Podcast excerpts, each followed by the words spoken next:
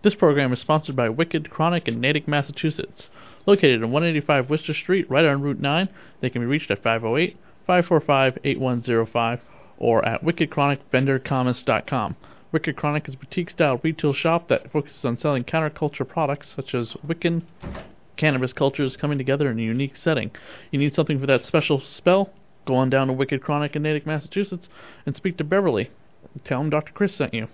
Check them out today.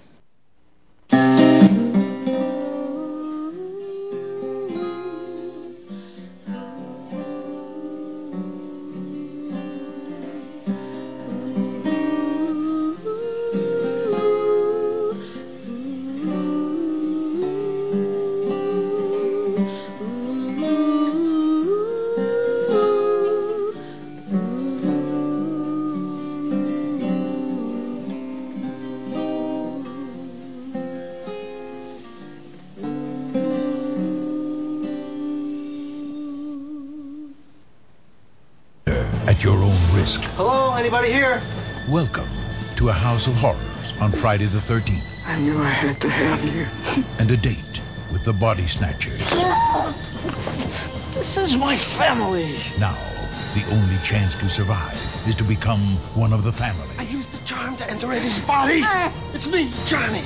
on an all new episode of Friday the 13th, the series.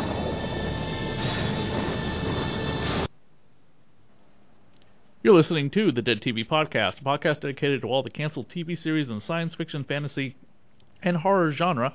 I'm your host, Dr. Chris, And I'm Mr. Seneca. and tonight we are covering Friday the 13th, the series, episodes th- oh, 15 and 16. 15 and 16, which are a combination of Werewolf in London and The Hills Have Eyes or the Texas Chainsaw Massacre. That's kind of the themes I got in these two episodes. Yeah, the very uh, Texas Chainsaw Massacre, Ed Geins, yeah, yeah. Uh, Preserving the very bodies. creepy. yeah, very, very Okay. Very creepy. Uh, one Jackalus episode and then one with the whole cast. So we're getting back to having the whole cast after two episodes in a row where we had like uh, no curious goods, no cursed objects, and no cast. Yeah, and so they're coming back. Yeah. Uh, so tonight, The Long Road Home originally aired February 12th, 1990. Micki and Johnny must use a charm that transfers one person's mind into another's body. Ba-da. Yeah. which works for mixed results uh, depending on uh, how it all works out for everybody. Also, this is another one of those episodes we feel like we're coming in the middle of a plot line because it opens with uh, a guy swimming and Johnny drowning. Yeah, Johnny is bound underwater, like he was put into some serious peril. It, it, but it also feels like we are coming in the middle of a plot line once again, and I don't like it because it's not done very well. Aw. Well, I, I mean, it, there's. At first, when when I turned on this episode, I, I I was a little jolted because I thought maybe there was some that I missed. You know, like maybe I didn't have the DVD, you know, right at the start of the episode. So there was a bit of that moment for me.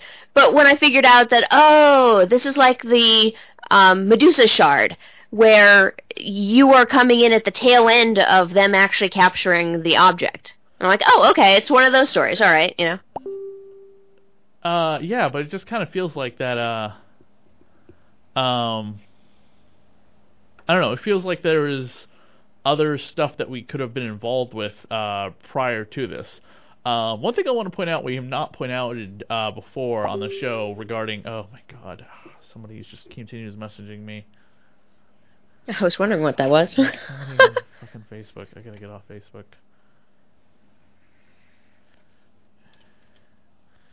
Um, pause real quick.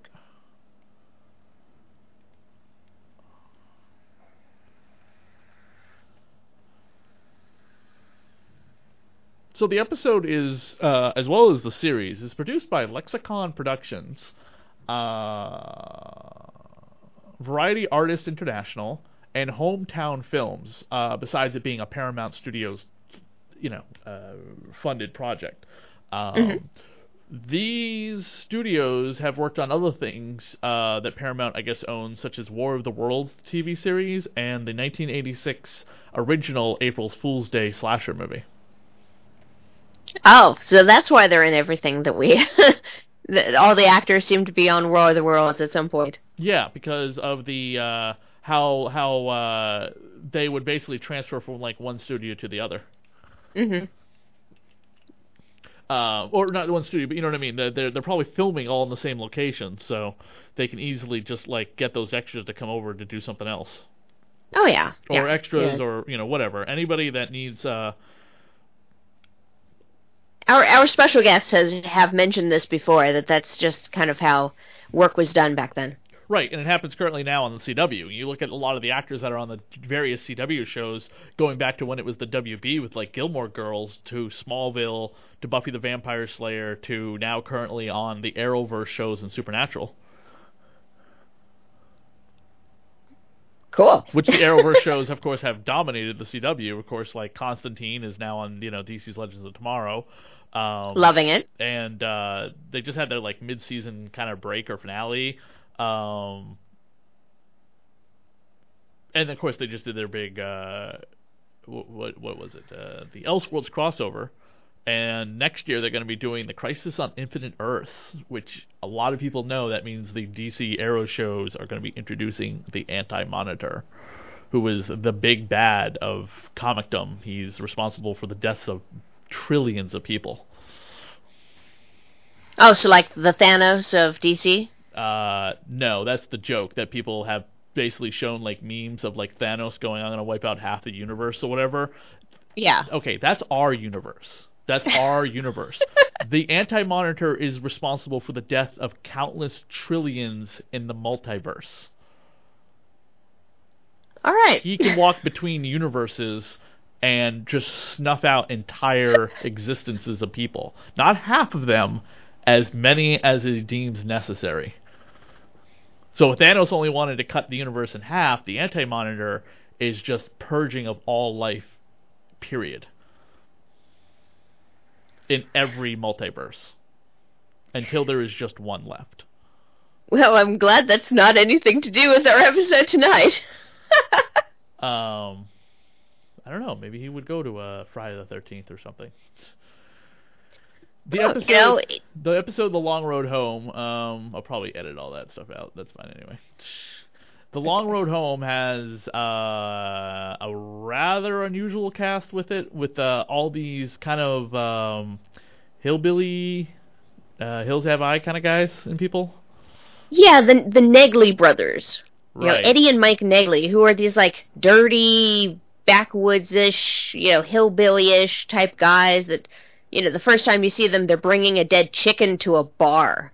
Uh, was played by Geza Kovacs, uh, who is cur- who was just on uh, Orphan Black, uh, science fiction show, pretty pretty popular, um, Mhm. as well as Night Heat and uh, The Dead Zone, the movie, the original Dead Zone movie.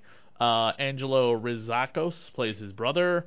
Uh, has no career past 1990, so don't know what he's doing, and no death certificate either. Uh, Barbara Radecki, uh, I think we've talked about her before. She was Sailor Neptune on uh, Sailor Moon, and she was Oh in, yes, she was in she's Man- she's been on the show. yep, and she's been in Degrassi, Man of the Year, and uh, the movie 54. Cool. Be- Beverly Mur- Murray, who played the uh, the waitress in this episode, has a bit part career up until she guess retired. Sometimes these IMDb's don't go any further than a certain time period, but don't list a death certificate. Mm-hmm. Well, people move on. So, this roadhouse that uh, that they arrived to after gaining this yin yang uh, medallion, this charm, did you notice the the name of the roadhouse? Uh, It was, no. it was Hen. It was called Henshaw's Roadhouse, Oh. named after writer Jim Henshaw. Oh. No. I thought that was a great little Easter egg. yeah, I, I didn't catch that. Yeah, this roadhouse is apparently about uh, four to five hours away from Jack at back at the shop. So, uh, they're they're in the, hence the the name of the episode, "The Long Road Home," because that's you know all of this adventure happens as they're trying to return home. Hmm. Yeah, yeah. Um, with their uh, the newly required the newly acquired cursed object, the yin yang little button. Yeah, uh, and this was a little odd uh, to have a yin yang as the cursed object. Um, I mean, they really could have done this type of uh, ability with anything. You know, this uh, the medallion works by um, switching someone's consciousness into a corpse. So it has to be a dead body uh, person switches places, and then the body is healed of all wounds, and then you know comes back to life, and you're now inhabiting that. Yin Yang is actually, um, you know, as said in the episode, which is completely true. It's uh, the duality between the active and the passive, or active and receptive, and uh, the the darkness and light. It's that the concept that one cannot exist without the other. So to actually have you a body switching episodes, I would think that there needs to be some more type of interconnectedness, some some, some reliability. Like the corpse that you just left has to be taken care of in some way, or I don't know. It it was it was not as interdependent as I would have liked for a symbol that means interdependentness. If that makes sense. Mm.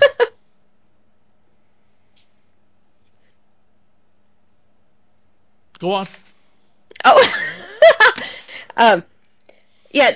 The yin uh, is the shady side. It's the negative, the passive, uh, also represented by moon or the feminine energy. It's the covertness, and yang is the sunny side, the the positive, the open, masculine energy, uh, very active, uh, symbolized by the sun sometimes, and it is the symbol of interdependent of opposite and contrary forces, so that uh, light cannot be light without darkness. Uh, light cannot uh, exist without shadow. Uh, it, it's it's that type of uh, one cannot exist without the other, and so therefore the whole is like unity within duality, and um, that right there is that unity when the body switched, you know, first it was um, in the very beginning. We see it in action where this uh, woman is having, I, I suppose, an affair, and her husband is upset. Is I don't know. There's some sort of love triangle thing going on. You're trying to figure it out really fast in the very beginning of the episode, and then um, uh, he the, the the lover kills the husband, and then as soon as he's dead, puts the symbol on him, then he puts his hand over top of that, and then boop boop boop, you know, it, so they switch bodies, and then you know he is now in the husband's body, free from wounds, and you see that several times in the episode where they it switches the bodies, but at the very end, the last switch, it the symbol doesn't really heal all the wounds because it transferred into a really really aged taxidermied corpse. Yeah, this this episode is very very creepy and and very horror film. I love this episode. This is a great episode. Uh, uh, after they uh, after they leave the diner where Johnny like picks a fight to uh, to well not really picks a fight but tries to get involved in something he shouldn't and of course Micki points out you know if you're done picking fights for the night uh, they settle down in a cabin with a uh, roaring fireplace and uh, it looks like they're about to get it on. Well, yeah, you know, but you know, these these two brothers basically almost tried to um I don't know, uh steal Micki away in some way. You know, they were trying to tempt her to take a ride with them in their truck. Yeah, but no, what I'm saying though is if this was a actual like horror movie show, um, yeah. Micki and Micki and Johnny would have uh, started getting it on.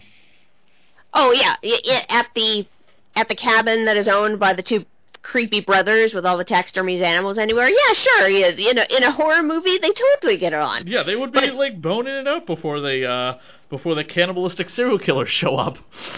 yeah, yeah, yeah, because that or, is you know horror sin number one is you can't have sex. Or uh, Jason Voorhees. Yeah, yeah. which is pretty much you know just like any Friday the Thirteenth kind of plot line. so, but that does not happen. Micki and Ryan, uh, Micki and Ryan, Micki and Johnny do not hook up, nor did they ever hook up on Friday the Thirteenth. Correct, correct. Uh, you know, probably to the chagrin of Johnny, because he was really trying to, you know, make an impression on her. I mean, Better he him did than save Ryan. her from the rednecks. Better him than Ryan, her cousin. That's true. That's true. Uh, these hillbillies and their uh, weird family that they have mummified at their house. Um, this is where it's like the Texas Chainsaw Massacre because you have the grandpa. You know, the girl gets kidnapped. She's tied up at the dinner table. The uh, Yep. Leatherface and his family of killers are there. Grandpa is like looks like a mummified corpse, but he's actually still alive. And uh, you know, she's got to kind of Yeah. suffer through it. Yeah, it's really creepy. You know, the he he makes her a Mike, I guess his name is, uh, makes her start up the uh, record player, and then it causes the rocking chair to rock back and forth for the dad, really creepily. Um, but you you know that the Texas Chainsaw Massacre and Psycho, um, anything based on that is is all really based on the crimes of Ed Gein, Ed Gaines. Yeah, Ed Gein. yeah, Geen, Yeah. Geen? Geen. Geen? That's how you pronounce it? Yeah, I think it's Oh. Geen. Um, Butcher, Plainsfield, Wisconsin. What's funny is the episode is directed by Allan Kroeker, who, going by his career, a lot of Star Trek stuff, like a ton of Star Trek stuff. Uh, like every single iteration of Star Trek and syndication, he directed. Um, he also did Epita- Ep- Epitaph for a Lonely Soul, Oh. which we Oh, okay. covered. Um, but uh, this is pretty much uh, it. Besides Forever Knight for his uh, any horror ties that he has. Um, oh, he did the the TV series Blood Ties, which I would like to cover maybe one day. Um, oh, we did the episode Faith, which is uh, Dean Winchester gets electrocuted, and they go to a uh, a faith healer and uh, to try and cure him. And the faith healer's uh, wife has de- has been using a Reaper to steal other people's life force to give it to people who are dying. You know, I think I saw that one episode. Yeah, it also stars Julie Benz. Yeah. Who I, I've only like- seen Supernatural spottily here and there, but I think I saw that episode. Um, but uh, really good director because a lot of these episodes I've seen that he's done and still working to this very day. So this episode definitely had like a motif for like a horror movie for it from beginning to end. Oh, yeah. Um, in Alyse Wax's book, uh, Curious Goods Behind the Scenes of Friday the 13th, the series, uh, she actually has a quote here from uh, our man Jim Henshaw. Uh, he says that. Uh, what's it? It was one of the scariest, best things we did. I think that's a great quote. That is a great quote. Um, what else do you take from this episode? What other notes do you have, Mr. Zeneca? Uh, let's see here. I've got some information about uh, Ed Gein. No, I mean we don't need to go. I'm gonna edit this part out. We don't need to go in Ed Gein. I mean he's pretty much one of the most well-known serial killers. You know what I mean? Yeah. We okay. don't need to go in Ed Gein. I mean, we we we've already kind of referenced that. You know, the Texas Chainsaw Massacre and Psycho is heavily Okay. tied to him. But Then, it- then that's just- all I have. Okay, yeah, uh, uh, and no offense, it's just I just think he's just so well known. You know what I mean? Under- understood. Yeah. Um, I don't own a, a pin of yin and yang, but I will tell you the first time I was introduced to the yin and yang symbol, I was 10 years old, and there was a comic book, uh, Teenage Mutant Ninja Turtle Adventures, which was an Archie publication, uh, to tie into the cartoon series at the time. However, the comic book eventually went in kind of its own path, just still using the same character models from the cartoon.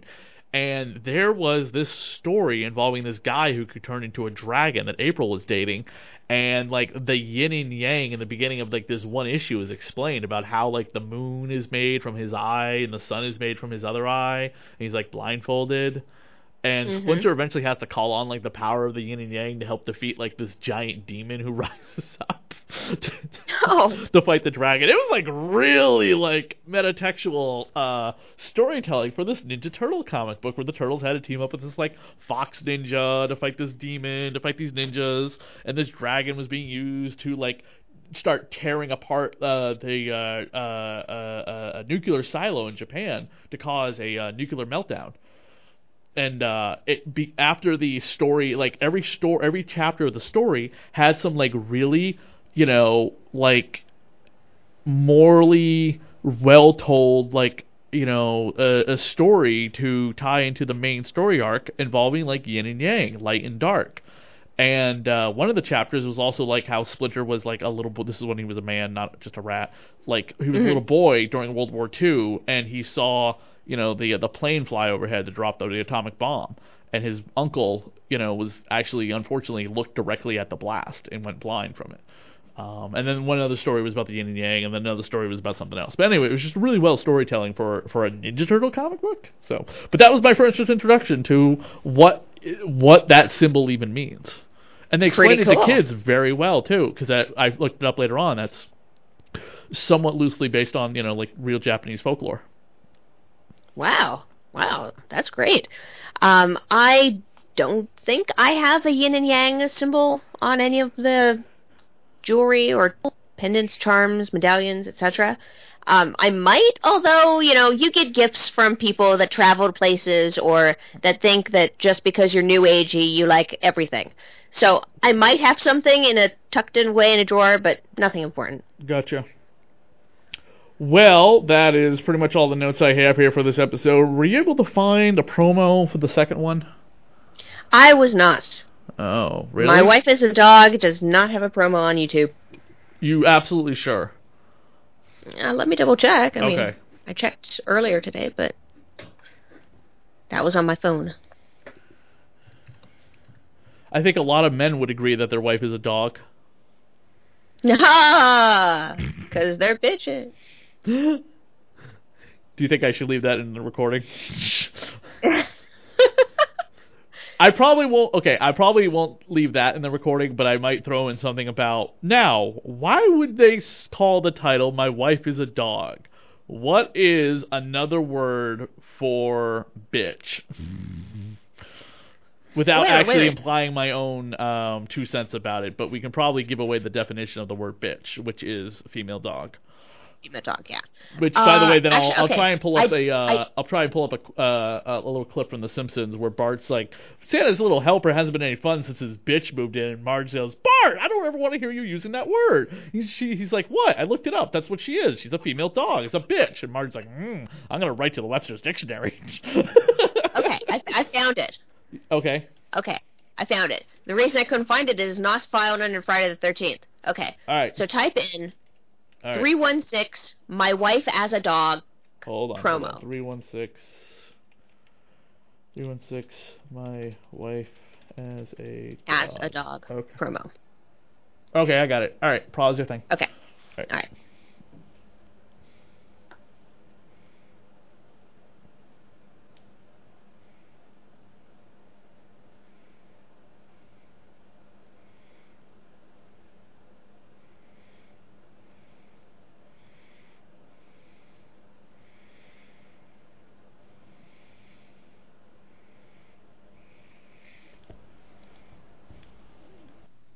Too bad a woman can't be more like your dog.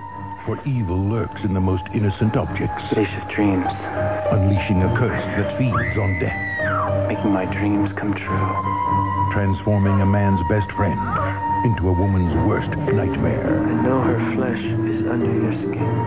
On an all-new episode of Friday the 13th, the series.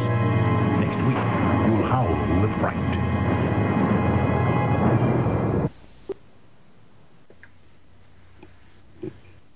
We're back with Friday the Thirteenth, the series, with my wife as a dog. Which, man, that that title just somebody Yeah. had somebody had some fun at some type of expense, and we will get into it. Well, My Wife as a Dog was originally aired February 19th, 1990. A neurotic man uses a cursed dog leash to transform his wife into an obedient and faithful canine. Again, another episode we should have had Jim Henshaw back on the show for, considering the subtext of that entire description implies so many things. A man, a man uses a leash, a dog leash, to Mhm. transform his wife into a bitch, Yes, which is the definition. a female dog. A definition of a bitch is a female dog. Not to be calling a woman a bitch in a derogatory manner, or to be acting like a little bitch because you're a whiny little baby. So that way we're separating these two definitions. But to turn her into a dog, somebody was having a bad day in the writer's room. Was it a bad day or was it the best day ever? That he got to he or she or Jim or Frank or somebody. I let's I'm not going to speculate. And we could ask Jim, "Hey, so where did this time What is Louis Okay, before we get into the episode, It is a weird concept. It's a very weird concept here. and I guarantee, Mr. Zeneca, in today's hashtag Me Too, hyper oversensitive, everything's a problem, baby, it's cold outside, hating on BS that we keep living with, which some of it is is accept, some of it is Disclaimer, disclaimer, yes. Yes, Go some, on. Some of some of uh, some of the things that we find offensive today are justified, but every five goddamn minutes we're finding something else to be offended by has become a bit overdone. This episode would never ever be made today unless it was on like HBO or Netflix. You know what I mean? And I think the only thing that is problematic about it really is the very final scene where woman is looking up at her husband behind bars with a subservient look on her face. I think that right there would be the, you know, you'd have to edit that out. Yeah, security guard turned firefighter, right? Yeah. Yeah. Um but just the the idea of a man turning his wife into a subservient slave like an animal is Yeah. unto itself a whole fetish. But this is all completely non-consensual and involving a cursed object by the devil. So the fiction being thrown in there to allow, to allow this to happen might allow this to be still probably broadcast on regular network television, possibly. Because cursed objects by the devil, you don't have any control over what you do with them, maybe. Yeah, there is that level of fantasy element that would separate this plotline from some sort of other, you know, female subservient desiring plotline. Yeah, th- there's there's that that element of horror and and fantasy that you know makes this allowable, make this makes this okay. Yeah. Otherwise, I just I see today's society would have a lot of problems with this. I mean, first of all, Yeah. the guy can't get a clue to leave his ex-wife alone either. I mean, she wants to file for divorce, and he keeps trying to get back with her. That's true, but that's not uncommon. No, that's not uncommon, and that's not as long as it's not pushed into an uncomfortable manner. That's I, I don't want to say it's okay, but I, I don't see a problem with somebody still being in love with somebody and trying to patch stuff up. You know, until it be, starts becoming threatening, uh, violent, uncomfortable. Mhm. You know what I mean? Um, Yeah. My, I I'm divorced. You're divorced. Yep. Um, I didn't have a lot of desire to get back to, together with my ex-wife, but she did try and push it one time. Um, and I think she had just recently ended a relationship, possibly. I don't know. And I didn't want to give into it. You know what I mean? Mhm. So, and I'm glad I didn't, of course. But uh, I never found a desire to want to get back together after the second time we broke up. Uh, yeah. I I, mean- mean, I actually didn't. I was the one that did not want to sign divorce papers, Uh huh. uh, and I refused to for two years. So, um, in this episode, there's a whole lot of discussion about the husband needing to sign the divorce papers, and that's all that the wife really wants is just sign the divorce papers. And like, coming from the person that didn't sign until basically I had to, um, I, I, I, I feel what he feels. He's, you know, it's, it's very human. you know, you might not want the person, but you don't want to give them up. And he definitely wanted her still, but didn't want her in this very active role, that he wanted her subservient. Yeah. Mm-hmm. Ah, is this therapy? this this it? feels like therapy. Yeah, this feels like therapy. yeah. Um. Yeah. So he wants to get back together with his ex. He's got this. Uh, what type of dog is that? Uh, retriever, like a golden retriever of some sort. Yeah, golden retriever who's pretty well trained. I mean, God, a dog that big. Okay, first of all, this guy's got to be. Uh, who is the actor in question? It is Dennis Forrester, right? Yes. Dennis yeah, Ford. he was on other uh, episodes. Yeah, yes, of course. Uh, we've talked about him before. Um, uh, uh, died too soon, as I always wanted to point out, because he was 41 when he passed away, unfortunately.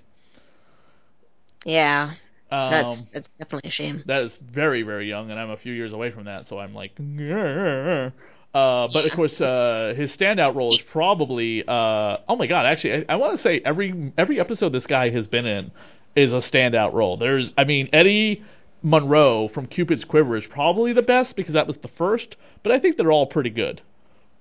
They all are, and and he's definitely one of those actors that can grab you and and steal your attention with his creepiness, that kind of on edge. Because you know he was the bad guy in Cupid's Quiver and Brain Drain, and he was in the Mephisto Ring, and then this episode. So in each one, his performance stood out, And and he would that's why they kept casting him. and and he would be one of those actors who would jump ship to War of the Worlds, as he was on 21 episodes of that show. Wow. Yeah. Yeah. So uh, again, gone too soon. But uh, if you look at him with shirtless with on IMDb, he looks pretty physically fit. So he could pick up a dog that that big. That dog's gonna weigh like almost what 70 to 100 pounds. Those are not small I, animals. I, I wouldn't say 100. I would say closer to 70. yeah, but those still are not small animals. No, no. That that that's pretty good in my opinion.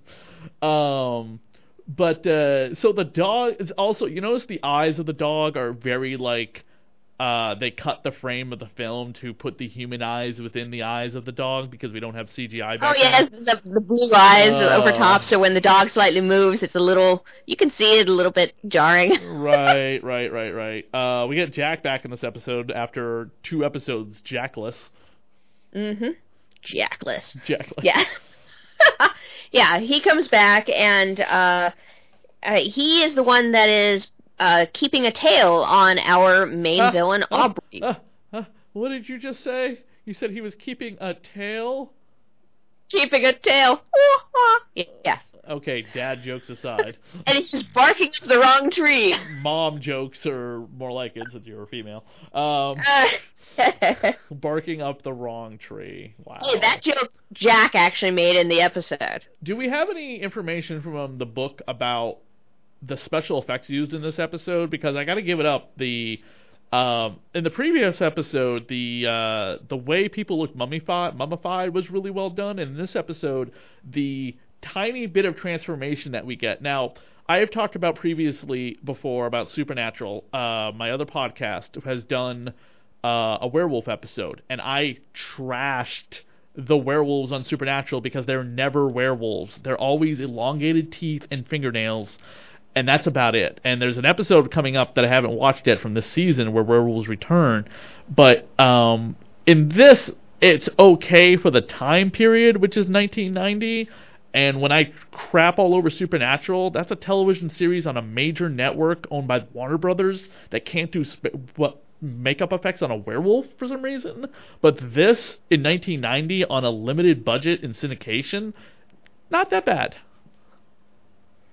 Well, uh, Alyse actually says in her book that Kim Nellis, who plays Leah, uh, the wife in the episode, talked about her transformation here, and she says the uh, quote the process for my transformation into a dog was hard. I won't lie, uh, Nellis tells me. I had to have special contact lenses put in. They told me that they were the same kind Michael Jackson used in Thriller. I also had to have a plaster cast made of my face that they could build prosthetics on. That entailed sitting in a chair for half an hour with just two straws up my nose to breathe while the plaster set. I had a panic attack and I had them rip it off. They said, if you can't do it this time, we'll have to cast someone else. So I managed to get through it the second time, but it took everything in me. It was the most claustrophobic thing I've ever been through. The actual shoot days where they put the prosthetics on my face were fun and fine. I mean, I was being tended to like I was a star, being fussed over and worked on for sometimes up to four hours. It was exciting. End quote. Now, which actress was that again? That was Kim Nellis, who plays Leah. Okay, so Kim Nellis was on Kung Fu: The Legend Continues.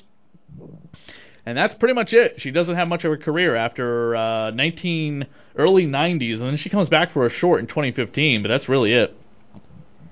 Wow, I wonder if this role traumatized her. Hmm, maybe. Uh, the actress who plays Joni is Jane Eastwood. No word if she's related to Clint Eastwood. I couldn't find any information about that. But she has a long career, which the IMDb page kind of goes on and on and on and on and on and on and on and on. Which so that's great for her. Um, still working to this very day. Just did half a Pantaloon. I don't know what that is. But she was also on Transylvania, sorry, Hotel Transylvania, the series recently, as various voices. Oh, cool. My son loves that series. Oh, really? yeah. Oh my god. I, I'm sorry, but I after seeing the third film that came out this past year, I was like, Mhm. ooh, they should have stopped this after the first one. Eh, the second one was good. I Third will admit, one, though, not really. I do love me a Mavis cosplayer. Yum, yum, yum. Let me tell you. I I hear you. wow. um, that's a whole other story. oh, and by the way, and she was on Babar. so in this episode, uh, our cursed object is a dog leash, an Now, Aboriginal you own a dog, dog leash, leash. in any of your fetish fetishdom, or do you actually own a dog? I'm sorry, what was that? Do you own a dog leash in any fetishdom, or do you actually own a dog? Uh, I own a dog leash for fetishism. but I also own a bridle too, uh, what's that? in case you're into horses. Oh, oh, oh, oh. Okay, you don't have to explain any further. But do you own a dog? I do not own a dog. I own a cat. I would love to own I a have dog. like I have two cats. I would love to own a dog. I would love to own a corgi, actually. And that's probably from my love of Cowboy Bebop. I think the dog in this episode is really nice, and I do like golden retrievers, but all that hair and that dog that size, they eat a lot of food. yeah, They're and they like to run. They're very friendly, very trainable. Yes, there's uh, Golden retrievers, are, golden retrievers are excellent dogs, but Yeah, like they the- do have the reputation of being a little ditzy. they are like the American dog, right? Uh, yeah. Yeah. or at least they have been for the last like 15 years, something like that. something like that. Um, but I would own a I would own a corgi. I've never been into like the dog pet play stuff. You know what I mean? Which this Mm-hmm. episode heavily implies the fetishdom of animal play, even though they're not directly Animal saying play, it. uh, yeah. Uh, the episode coming up soon, which involves like all about BDSM, we'll we'll get into a lot of that. But uh, this episode, I mean, the subtext in this episode is so there. Yeah, if if you if you uh, think of it from that angle, then you can see the entire episode with that scope.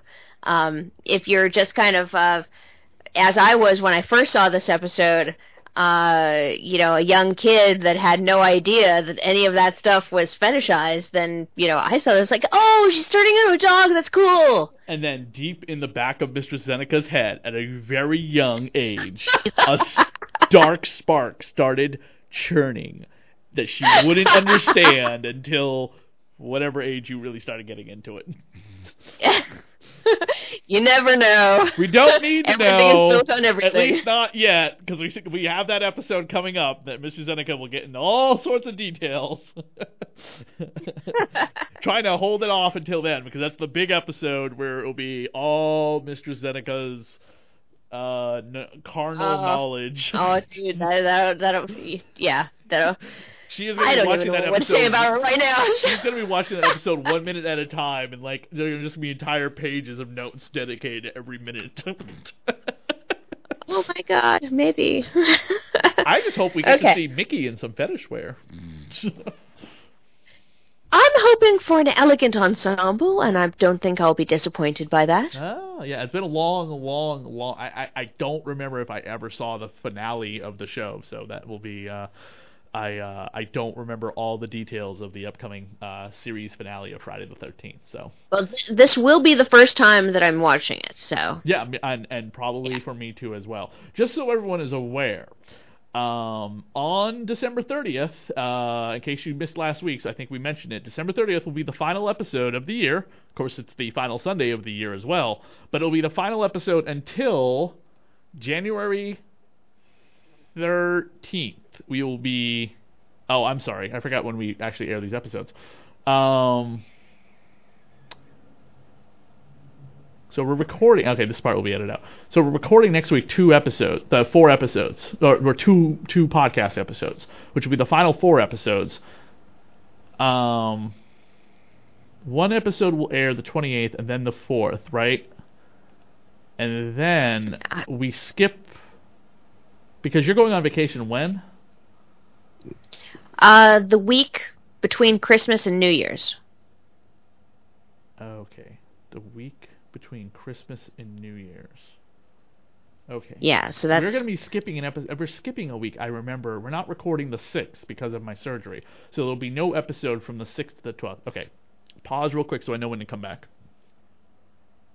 Our posting of episodes might change when we get to the Addams family, but I think we're going to stick with Friday for Dracula. So the week of the 6th through the 12th, uh, we will have no episode recorded. Zenica's going on vacation at some point after Christmas, and I will be recovering from surgery.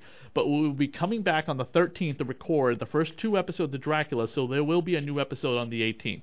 There will be a new episode posted on the 4th. I will be posting it before I go to bed on the 3rd, um, because the 4th is my birthday and is my surgery date. I will not be in the mood to be doing anything on the computer that day. Um, so there will be the final episode of Friday the 13th on the 4th of January. And then two weeks later, we come back with the first two episodes of Dracula, the NBC 2013 series. Not to be confused with the 30 other Dracula television series. as I have are- confused them before. there Yes. are a lot of television series with Dracula, and there's another one starting soon. If you can believe Yeah, that, yeah. it's unbelievable. So, um, so there will be a week we don't have an episode. So, uh, just so anyone's aware, we're going to be recording two episodes of the podcast back to back in a single night. So, any current events that happen or anything that does occur in the world or anything that relevant to the episodes, we won't be able to mention it. Now, this episode it features that Aboriginal dog leash. Now, I, I did some research into the Aboriginal Australian uh, religions, and it's very interesting that their religion is basically separated into, or I I won't even call it a religion. It's it's their uh, the way of thinking about the world. It's separated into the dream time and dreaming, so that this leash is you know uh, the leash of dreams, and the dream time is really the formless energy that is beyond death. So it is when when you die, uh, you would be transferred into the dream time, and then you would come back as either a plant, animal, uh, a man, or a rock, mineral, anything in this world. Aboriginals believe that uh, the interconnectedness of the world, which kind of goes along with the yin yang from the previous previous episode, the interconnectedness motif. But uh, the interconnectedness is actually everything. Everything that we see that is in existence is interconnected. So I am part of the world, part of the stars out in the sky, part of you know you, part is are part of me. Everything is interconnectedness, and it has this deep, in, th- this deep feeling that the ground beneath their feet is part of them and to have that the almost the sense of one and the intimate sense that that this earth is actually part of you and belongs to you so you need to take care take care of it that is so strong within them that um, everything is alive and so therefore uh, you are now steward of this earth that you can um, take care of this as if it's your family, as if it's you, because it is. Uh, so the concept of Mother Earth is a tangible thing. Um, the uh, tribe uh, from the northwest of South Australia, the Yankuneja T- Tjara, um, might be mispronouncing that, but they believe that uh, not only is this an interconnectedness universe, everything is interconnectedness, and that um, their words are not passed on through written word, but they're oral traditions. They believe that uh, this in this oral tradition that this land is a key element of their culture and identity. So it's it's really important, um, and they and they they speak out for the earth, for the plants, for the animals that the importance of actually maintaining and, and taking care of our society and ourselves. And um, when someone commits a heinous crime within their culture, which is uh, theft, adultery, um, murder, anything like that, uh, since they have no jails, so there's we're all one. So um, they actually uh, send the person out with only a shield to defend themselves and hurl spears at them. You know, maybe with the purpose of harming them, maiming them, perhaps killing them, but they have the shield to protect themselves, and that's it. Uh, once they survive that, then they are welcomed back within the ranks as like penance has been uh, dealt with. Uh, That's all I'm going to say on that at the moment. the uh, what you said about the Earth, we're connected, stuff like that. We got to protect the Earth. It kind of, I really hate referencing this movie, but have you ever seen the movie The Happening? Yes, I actually loved it until the third act. Okay. Um, the idea of that movie, I think, is great. I just do not think M Night Shyamalan, Shyamalan was the director to execute that at all. I don't know if he was the screenwriter as well, but I just don't think he was the right director for it. Um, that being said, Glass looks really good, but uh, I, I do love that concept that the plants were then defending themselves by it- it's not the exuding plant, a chemical. It, it, it's the Earth itself, the Earth or whatever. Yeah. yeah. But th- that whole scene where Mark Wahlberg's like, "Okay, hey, I'm just gonna talk to you. All right, we're just gonna have a conversation. I'm gonna talk to the. Pl-. Oh my God, I don't know what was worse, that or a- Transformers: Age of Extinction.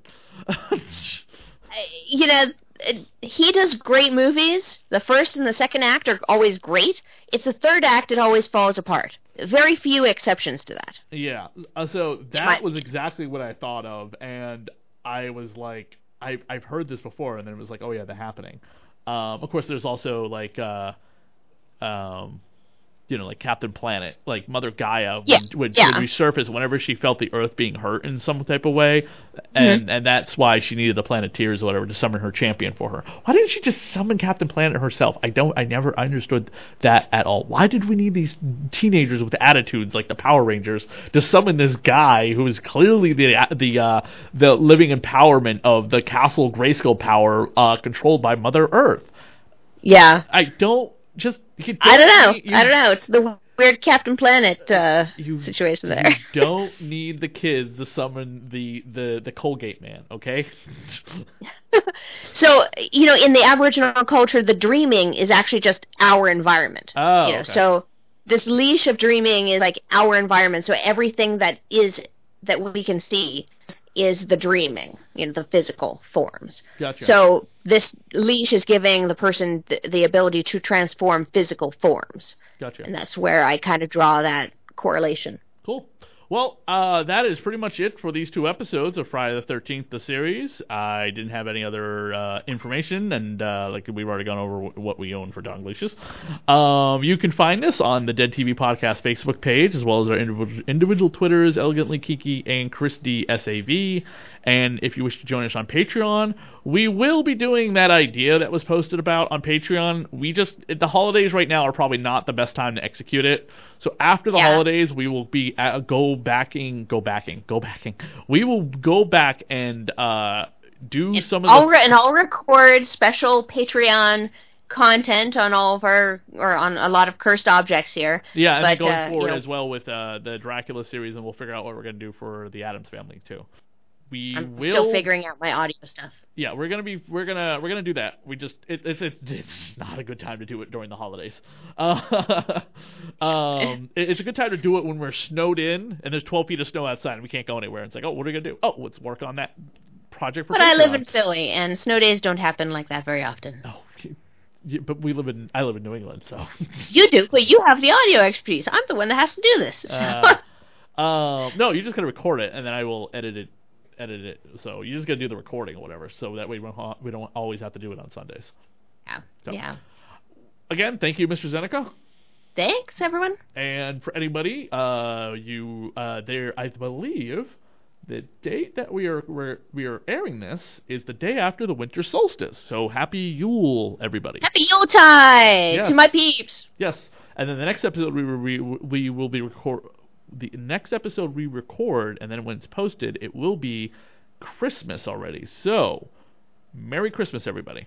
Because uh, when the next episode airs, it won't air until after Christmas. So I wish everyone a Merry Christmas, a Happy Yule, and I'll hold off on Happy New Year because we'll we'll be recording an episode before the New Year. So, okay. all right, good night, everyone. Good night.